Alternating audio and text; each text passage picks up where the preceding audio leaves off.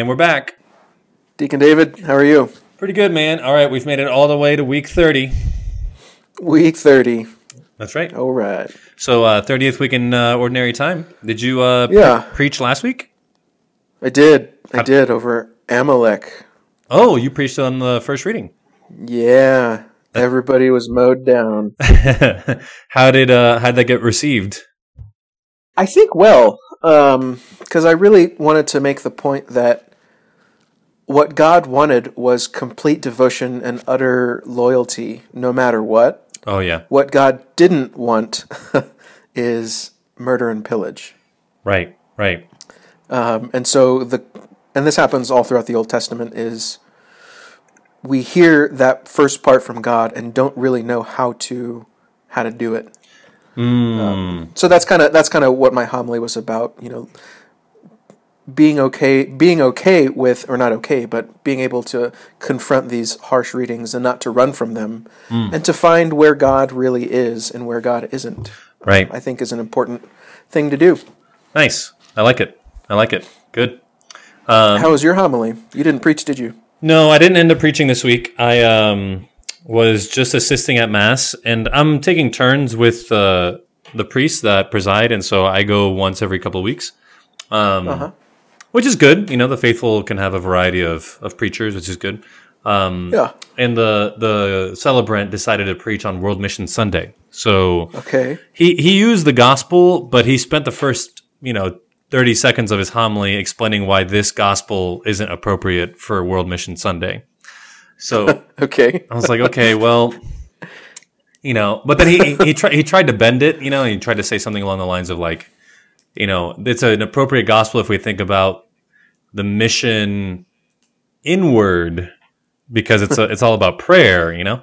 Um, and it's like okay, that's a way of shoehorning it in, but there's no need to do that. I mean, all you have to do is do one or the other, like pre- preach on the gospel or preach on World Mission Sunday, or actually find a real connection instead of just trying to find a fake one, you know.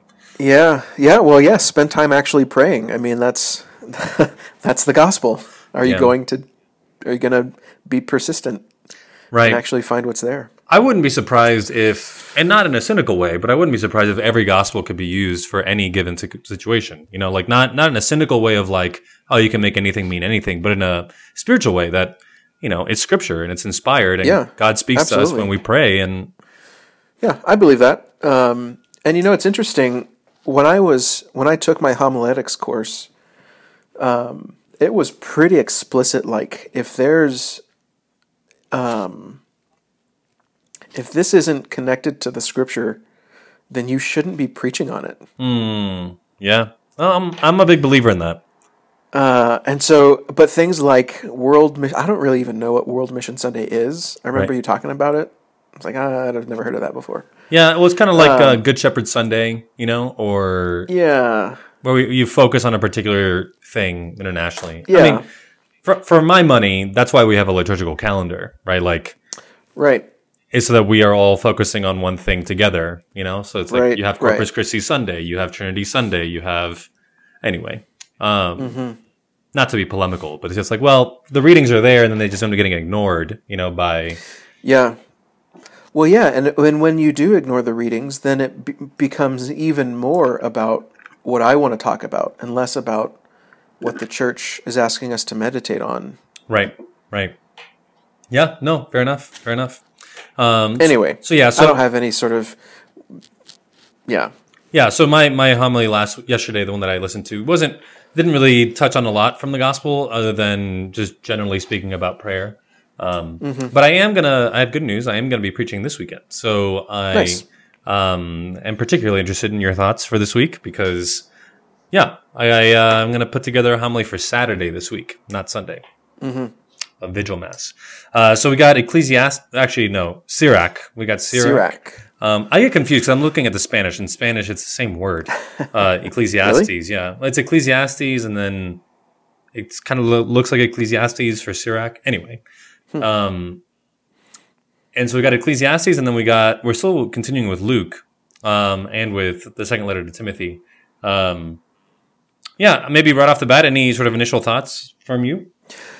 Well, that famous line from Second Timothy, "I have competed well, I have finished the race, I have kept the faith." I think that's that's a great sort of. Um, I almost hate to use the word, but it's a good like mantra, something that we can be reminded of quite regularly. I think Yeah, totally. that it's that it's important to compete well. Mm-hmm. You know, a lot of times, and this was a point that I made in my homily for this past week. You know, when we are speaking of prayer, I think a lot of people wrongly think of it as wishing my problems away so that I mm-hmm. don't have to do anything, mm-hmm. and that's just not prayer. right.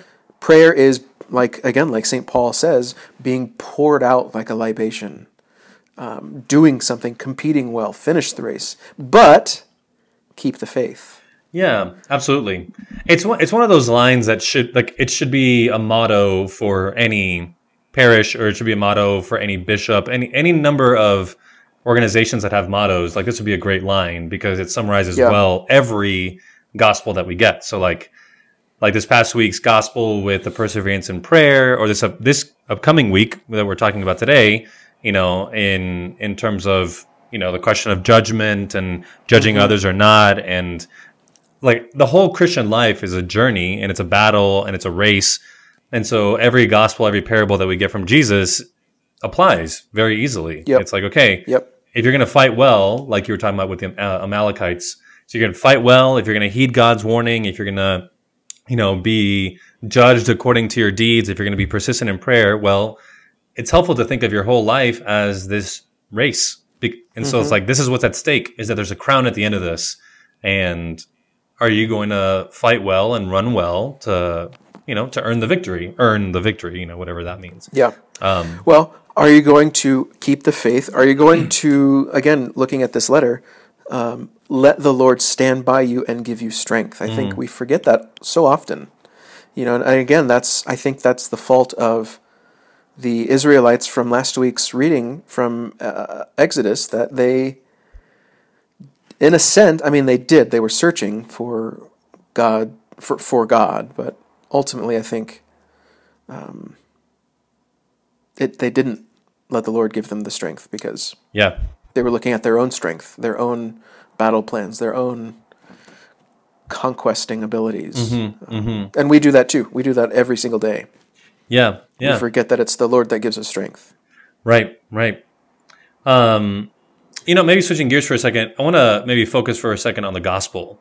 Um, because in terms of these sorts of pieces of advice that we can give to people who are running a race and fighting well, you know, heeding God's advice, we we have a, a gospel that begins similarly to last week, where Jesus explains why he gives the parable. so, and I love that. Yeah. You know that last week Jesus gave the parable so that those who forget need to remember to persevere in prayer. And this week he tells us why he gives the parable. He says, To those who are convinced of their own righteousness and despised everyone else. yeah, it's like this is why he's so he gives you the summary statement of this parable Yeah. before he gives it to you, which is a very helpful thing for us as we meditate in prayer. Um, yeah. You know, I, I, I want to just highlight this gospel as a good opportunity, maybe for all of us. This is a really good gospel to do sort of Lectio Divina with and to sort of like enter into meditatively and maybe spend some time in prayer with because Jesus lays out two possibilities, you know, and two people. And so it's easy to do sort of a contemplation or like to do a composition of place of setting ourselves in the scene and saying, you know, who am I in this? If I imagine myself and I do an mm-hmm. examination of my own conscience, can I easily just dismiss the Pharisee as being obviously the bad guy? You know, Right, and I think right. it's, it's tempting to do that for a lot of us. We want to do that. Yeah. because the Pharisee is almost synonymous in the Gospels with the one who's do- doing it wrong.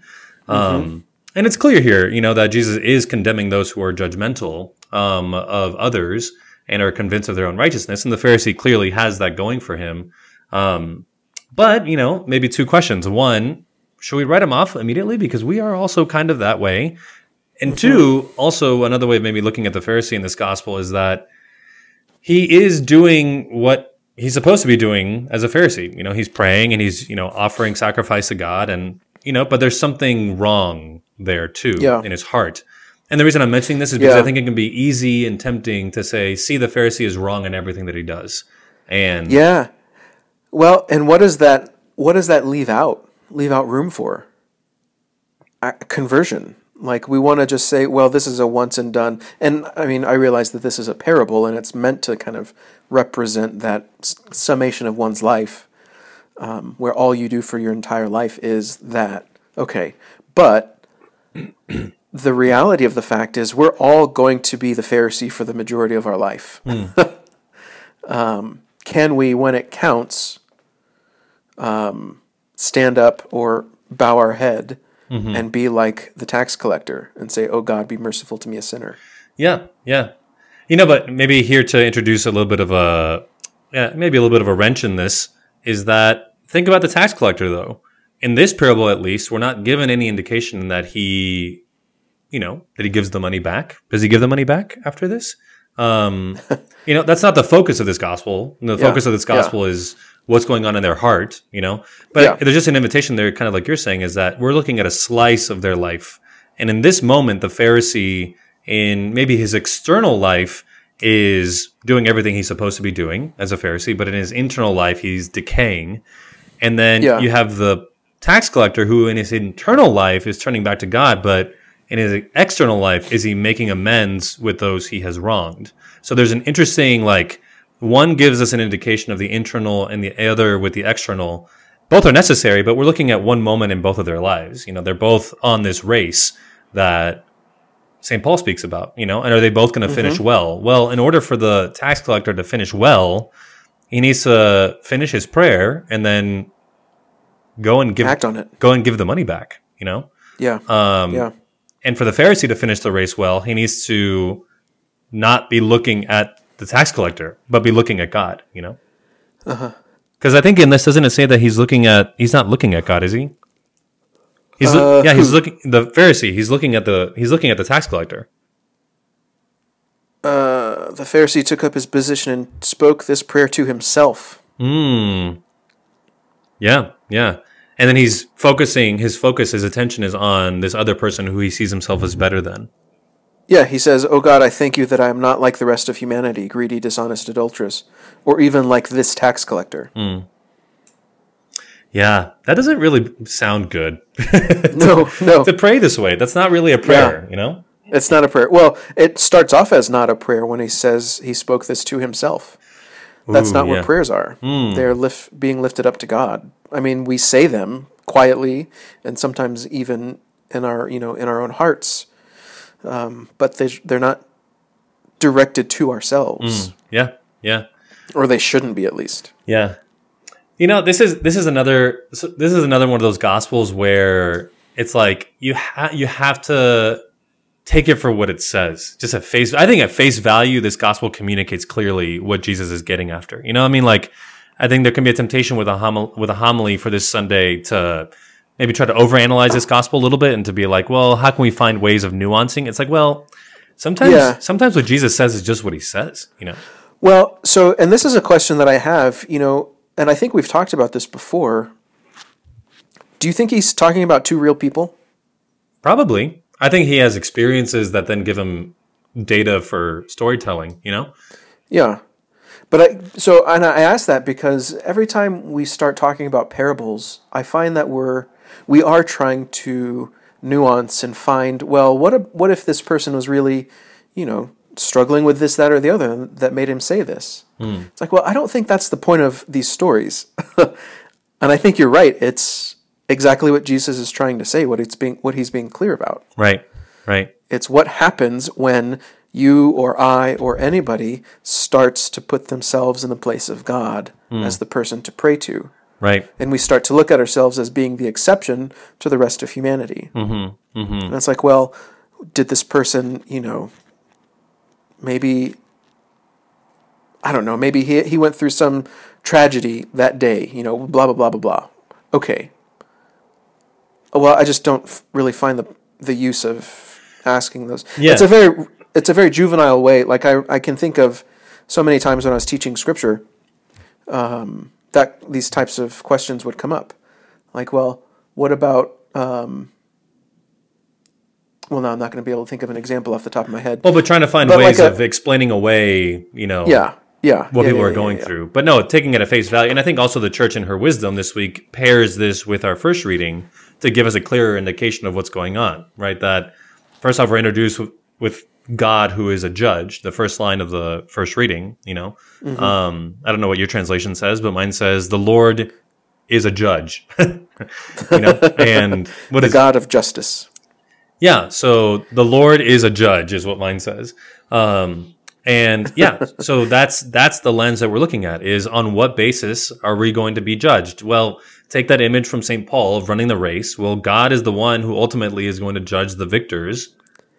Uh-huh. And the way that we do that is by looking that God does justice for those who are just and he hears the cry of the poor. Like, you know, for those who are downcast and downtrodden, God hears their prayer, you know, and God is Yeah. just. He's a God who is just and he Yeah. doesn't delay in acting with justice for those who, you know, are in need. And so with that lens in mind, it's like we look at this and we're presented with two people in the gospel, one of whom exalts himself and the other one who humbles himself. And Jesus makes it very clear. It's on this basis Mm-hmm. that they're going to be judged, you know? Yeah, and you know, it's there's that great line from um, Cardinal Ratzinger in his book on eschatology, where he talks about how the damned will their own damnation. Heaven is so much so so much about freedom uh, that the damned will their own damnation. Is what he says, uh, and it's kind of the same thing. Like God knows no favorites. That's the second part of that first first verse. Uh, God wants all of us, loves all of us the same. But we have this wonderful and terrible ability called free will to where we can reject God's love. Um, and s- so that when we become like this Pharisee who doesn't look to God but look looks to himself, Yeah. well, yeah, what's what's what in a sense what can God do? um, because He's not going to come down and force us, um, force our our freedom out of existence, Right. Right. and say, "You will love me," and despair. Yeah, yeah, yeah. You know what's what's Um, what's funny is that your translation gives us an indication of what the Pharisee is up to that is not in my translation. So, Oh yeah, so you keep saying praying to himself, uh, Yeah. and it's key because then it turns him into an idolater, right? yeah, But mine doesn't say that. It says he prayed in his interior. Hmm. So to himself, meaning like Well, and I guess that could be the way that it's that it's intended, perhaps, but that's certainly not how I read it. No, yeah, and I think that's kind of an interesting thing that when you're when you're preaching, that's in your mind. Is that you can Yeah. certainly interpret that this way? Is that he's praying to himself, Um, yeah, but even without that little detail, he's still focusing on comparing himself to others as better than right. That he's still Yeah. putting himself above, which yep, you know that kind of hubris is ultimately what leads to perdition. Um, mm-hmm. No, that's good. That's good. You know, this is the second week in a row that we have God is the image of God as judge. You know, um, and that God's justice is you know is swift and is also one that looks out for the needs of the poor. Last week we had Yeah. a widow. You know, and this week we have a tax collector, a sinner. You know, so widows, Right. orphans, tax collectors, prostitutes, anybody who's marginalized in the society. It's like God is looking out for them. yeah, yeah. And you know, it's it's really this is this could be a, a its whole thing talking about God as judge. Um, I really like that image because it shows really exactly what we're trying to fight against, which is this wrong, frankly, understanding that God is going to somehow be overly scrupulous to every little thing that we've done in our lives. You know, like again going back to the good place, um, that he, you know, he's keeping tally of some sort. Um, that's the that's the mentality of the Pharisee here, uh, rather than the tax collector. At the end of the day, um, you know, this was a great Lewis quote, one of my favorites. He says, "In the end, there are two types of people: those who say to God, Thy will be done, and those to whom God says, Thy will be done." Hmm. And I think that's this gospel. Yeah, there it is. know? Yeah, And that's that's the judgment of God. Like whose will is being done here? right. Yours right. or mine? No, I like that. I like that. And it goes back to that Ratzinger quote: "Is that it's all about freedom." You know, Right. And exactly. Exactly.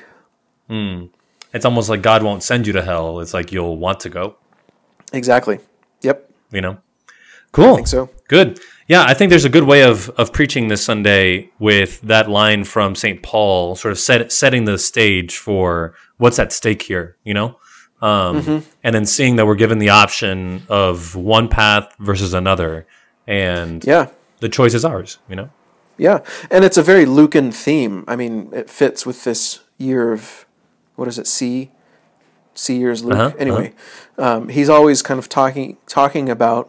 Well, he talks about the way explicitly, um, but our our life of faith as being this journey, this race, this Mm-hmm, Um, this way. Yeah. Oh, totally. Cool, man. Well, good. Uh, any parting thoughts? Um, go pray and go to mass. yeah, yeah. Spend some time with the readings this week and go to mass, and we'll see you next week. All right, All right, cool, man. sounds good. Till next time.